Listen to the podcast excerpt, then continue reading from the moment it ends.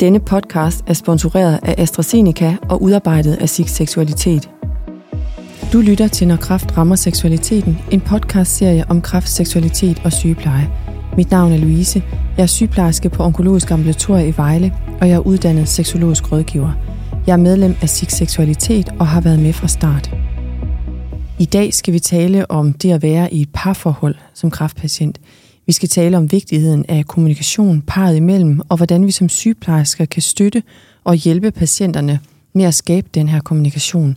Det vil Louise hjælpe os med. Velkommen til dig. Vil du præsentere dig selv? Det kan du tro. Ja, jeg hedder som sagt Louise, og jeg er sygeplejerske på ambulatorie for brystkræft på Herlev og Gentehofte Hospital, hvor jeg arbejder med seksuel rehabilitering, og hvor jeg blandt andet rådgiver par, hvor den ene er ramt eller har været ramt af kræft. Så har jeg en master i seksologi, og så er jeg medlem af SIG Seksualitet. Tak. Og det her med kommunikation parret imellem er noget af det, du synes er rigtig vigtigt. Kan du prøve at sige noget om, hvorfor det er så vigtigt? Ja, jeg synes, at kommunikation parret imellem, det er noget, der er helt vildt vigtigt. Jeg oplever ofte sådan en undring fra andre sygeplejersker og læger, der ikke forstår, hvorfor jeg synes, at seksualitet det er noget, der skal tales om helt fra starten af. Mange mener måske, at der er andet og vigtigere ting i starten af et kraftforløb, og det ikke er på det her tidspunkt, at emnet seksualitet skal i talesættes. Men der er flere til, grunde til, at vi skal i talesætte seksualitet helt fra starten af. Og som vi også har nævnt i nogle tidligere episoder, så er en af dem også at informere patienterne om, at hvis lysten eller evnen til at være intime, som man plejer, forsvinder, eventuelt kun for en periode, så er det vigtigt at sætte noget andet i stedet for. Så være intime på en anden måde, så man ikke ender i sådan en ond cirkel. Jeg plejer at sige, at man skal gøre noget med hinanden, så man ikke gør med naboen.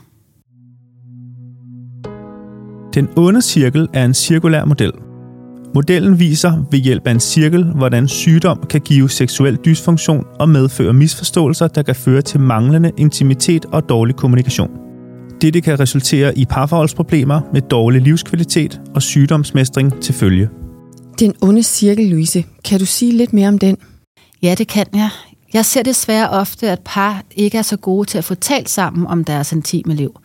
Hvis så en patient, for eksempel en kvinde med brystkræft, som er dem, jeg ser flest af, så er træt eller har kvalme, eller er bare ked af sin krop og derved mister lysten til sex, så kan hun risikere at trække sig helt fra berøring, fordi de ikke får talt sammen.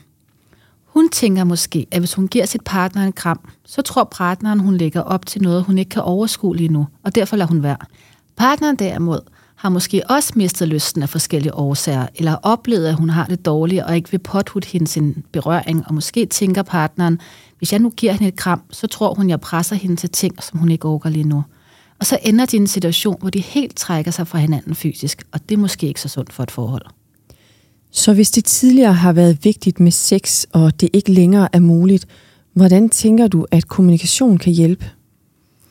Jo, hvis de nu fik talt sammen om, hvor meget eller hvor lidt intim kontakt de har lyst til på nuværende tidspunkt, så kan de begge måske slappe af i den her intime kontakt, velvidende, at den anden ved, hvor man står lige nu. Det kunne for eksempel være, at man havde lyst til at lægge nøgen sammen og have hudkontakt, men det ikke skulle udvikle sig derfra. Jeg har et citat fra en artikel, hvor en patient egentlig beskriver det her dilemma i den onde cirkel ret godt. Han siger, jeg har det skidt med at give hende et knus, fordi du ved, jeg kan ikke få den op. Og når jeg så lige skal til at kramme hende, så fryser jeg, for hun ved, jeg er impotent. Og hun vil jo ikke have, at jeg skal få det skidt. Det er egentlig noget råd, faktisk. Ja, det kan jeg godt se. Så hvis de fik talt sammen om deres oplevelse, så kunne de måske kramme og opleve intimitet på en anden måde. Og nogle partnere kan vel også opleve at blive ked af det, hvis de bliver afvist, fordi den anden ikke har lyst, evne eller overskud. Kan det hjælpe at tale om det? Ja, det kan det. Her er det så vigtigt at få talt sammen, så der ikke opstår nogen misforståelser. Det er vigtigt for parret, at de får talt om, at der ligesom er en forskel på ulyst og ikke lyst. At det handler ikke om kærligheden til den anden, men mere om udefrakommende omstændigheder.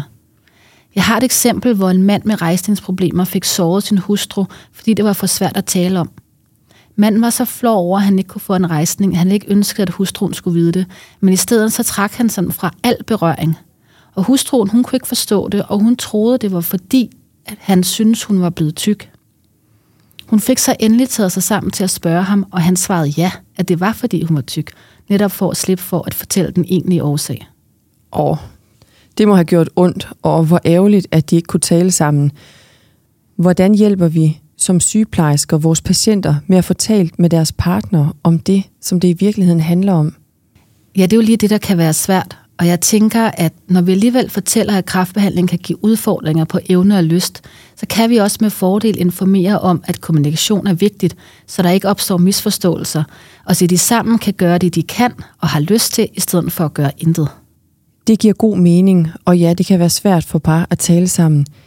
Seksualitet forstået som tabu i sundhedssystemet kan måske også være det i hjemmet. Så når vi antager, at det er meget privat, er der så måder, vi kan hjælpe dem med at få talt sammen? Ja, jeg oplever, at der nogle gange kan være godt at facilitere en samtale mellem dem. Altså spørge ind til deres oplevelse af deres intime liv, mens de begge er til stede. Mange oplever faktisk, at det er nemmere at tale til mig, mens den anden hører det, end at tale direkte til den anden, og på den måde har de fået åbnet samtalen og kan så mere tale sammen derhjemme. Hvordan vil du gøre det? Det kan man måske gøre, når man har parret alene, eller når man giver kemo, eller hvis de er indlagte, og man har en samtale der. Så alt efter, hvor lige man arbejder. Nogle steder har man måske også patientundervisning, og her kunne man måske invitere partneren med til noget af dagen. Det tænker vi for eksempel skulle starte på, der hvor jeg arbejder. Det lyder spændende. Hvordan vil du starte sådan en samtale, hvis du sad med et par, hvor den ene er indlagt til behandling? Det kommer jo meget an på, hvordan samtalen ellers forløber, og hvilke par man sidder med. Så hvis patienten fortæller om et seksologisk problem eller en operation, der har påvirket kroppen, så kunne man med fordel spørge, hvordan har I reageret på det? Er det noget, I taler om? Så hvad nu, hvis patienten ikke selv åbner den her samtale, og du gerne vil åbne den? Hvad gør du så? Jamen igen, så er det jo selvfølgelig forskelligt, men det er altid godt at være generaliserende. Man kunne måske sige noget i stil med, andre par i samme situation som jeg oplever udfordringer med deres intime liv grundet kraftbehandlingen. Har I tænkt på, hvordan I vil håndtere det, hvis det sker for jer? Mm, det giver god mening. Det med også at tale med begge parter, så bliver det heller ikke pludselig kun den syges ansvar, som måske heller ikke har det store overskud. Præcis, for det kan nemlig hurtigt opleves meget ensomt for den syge.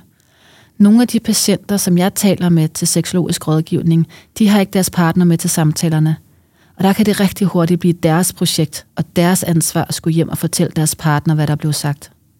Der var en patient, der faktisk spurgte efter en samtale, om hun ikke kunne få en ny tid. Så ville hun tage sin partner med, og så skulle jeg bare sige præcis det samme igen. Ja, det siger lidt om vigtigheden i, at begge forstår problematikkerne, der kan være forbundet med kraftbehandlingen. Ja, jeg har faktisk taget endnu et citat med, og det er netop et pårørende, der har forstået den her vigtighed af kommunikation. Hun siger, vi talte aldrig om vores sexliv før behandlingen. Jeg vidste, hvor vigtigt det var nu, så jeg tvang os til at tale om det. Jeg troede ikke, han ønskede, at jeg skulle røre ved ham. Jeg tog fejl. Det var godt, de fik talt sammen, for det er jo ikke alle kraftpatienter, der mister lysten. Eller er det? Nej, det er det ikke. Men mange gør en periode, og for nogen så kan lysten også ændre sig, og ens krop kan ændre sig. Og det er ikke sikkert, at man har den samme måde at nyde på, som man havde, inden man blev syg. Kan du prøve at sige lidt mere om det? Jamen, jeg tænker, at i længere parforhold, der er der sådan en tendens til, at man rent seksuelt gør nogenlunde det samme, som man plejer, og det man ved, der virker. Og det er der som sådan ikke noget galt i, men hvis kroppen, hormonerne eller lysten har ændret sig grundet et kraftforløb, så kan det være, at man skal gentænke sit intime liv. Og her der kan kommunikationen mellem parret også være virkelig vigtigt. For hvis parret er gode til at fortælle om deres oplevelser, så kan de få en mulighed for sammen at udforske, hvordan lysten er, og på den måde måske opdage nogle nye sider af nydelse. Altså sammen ligesom starte et nyt kapitel i deres seksologiske bog. Og det behøver jo ikke at være dårligt. Så og ændret lyst, det har vi hørt om øh, før, hvor Bell har talt om det i en tidligere episode. Ja, det har vi nemlig. Og som Bell fortalte, så kan lysten ændre sig fra en spontan lyst til en mere receptiv lyst. Altså en lyst, der kommer af emotionel intimitet og fysisk berøring. Og her er det vigtigt med kommunikation, så hvis man gerne vil genfinde lysten, så skal man ikke bare sidde og vente på, at lysten skal komme af sig selv, men gå aktivt efter at få den frem. Mm, det lyder spændende. Kan du prøve at fortælle lidt mere om det? Jo, men der kan for eksempel ske en misforstået hensynstagen, hvis man ikke får talt sammen som par. At partneren måske i god hensigt sygeliggør den syge og bliver sådan en slags hjælper i stedet for en ligeværdig partner.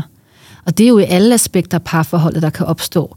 Men hvis vi vender tilbage til lyst, så kan partneren trække sig fra seksuelle tilnærmelser i sin misforstået hensyn til den syge. Jeg talte for eksempel med et par, hvor manden havde sagt til sin syge hustru, at hun jo bare skulle sige til, når hun havde lyst igen. Og på den måde så blev alt ansvar ligesom lagt over på hende, for hun kunne jo ikke sige til, for hun havde jo ikke nogen lyst. Men hun ville gerne være intim med ham, og hun ville gerne få lyst, men han ville ikke tage initiativ, før hun havde lyst, da han jo ikke ville gøre hende ondt. Og så skulle de hjælpes til at fortælle sammen. Og det kan vel også være partneren, der ikke har lyst? Jo, bestemt, og det gør ikke vigtigheden af kommunikation mindre. Der kan også her meget nemt komme misforståelser, hvis man som syg oplever at blive afvist. Hvis det for eksempel er en mand, der er partneren, og han har oplevet, at det gør ondt på kvinden, når de har penetrativt samleje, så kan han miste lysten. Det kan også være svært for ham at se kvindens ændrede krop, da det måske minder ham om, at hun er syg og kan mistes. Her er det vigtigt, at han får fortalt, hvorfor han ikke har lyst, da hun ellers hurtigt kan tro, at han synes, hun er blevet grim og ikke er tiltrækkende længere, eller at han har mistet kærligheden til hende. Mm, ja, det kan jeg godt se. Så hvis den syge spejler sine egne tanker i sin partner, og selv er ked af sit ændrede udseende, så kan vedkommende tro, at andre tænker det samme. Og det er jo også det, som vi ved om kropsbilleder, at det ikke kun handler om, hvordan vi ser ud, men også hvordan vi tror, andre ser os. Noget, der måske ikke stemmer overens med virkeligheden. Præcis, og det er netop kernen i, hvorfor det er så vigtigt, at man som par får talt sammen igen og igen. Også om de svære ting, og man tør sætte ord på det, der er sårbart. En 34-årig kvinde med brystkræft kan sige det så meget bedre end mig. Hun sagde, jeg går ikke ind der, hvor det gør rigtigt ondt. Der, hvor jeg tvivler på, om min mand stadig elsker mig, fordi jeg er så grim. Altså det der tilbage af en ødelagt krop. Du ved, med et sprængt maveskin, fordi jeg har født to børn. Ingen bryster, en masse ar, skaldet, bleg og tynd. Altså er man overhovedet værd at elske, og bliver man det nogensinde? Mm, det gør indtryk. Jeg tror godt, vi kan blive enige om, at kommunikation er vigtig, og at det er vigtigt, at vi som sygeplejersker hjælper patienten og en eventuel partner med at forstå vigtigheden af god kommunikation.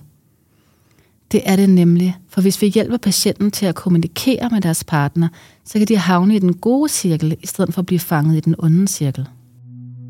Den gode cirkel er en cirkulær model, inspireret af modellen om den onde cirkel. Modellen tydeliggør, hvordan opmærksomhed og nærvær kan styrke intimiteten og kærligheden imellem par, hvilket styrker livsglæden og beriger parforholdet. Dette kan medføre et mindsket fokus på sygdommen og mere fokus på det levede liv. Louise, du skal have tak for at komme.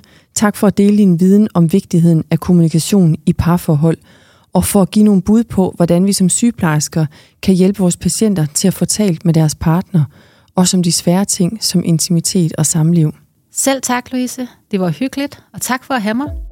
Er du blevet nysgerrig, og vil du vide mere om kraft, seksualitet og sygepleje, så lyt til de øvrige afsnit af denne podcast-serie, Når kraft rammer seksualiteten.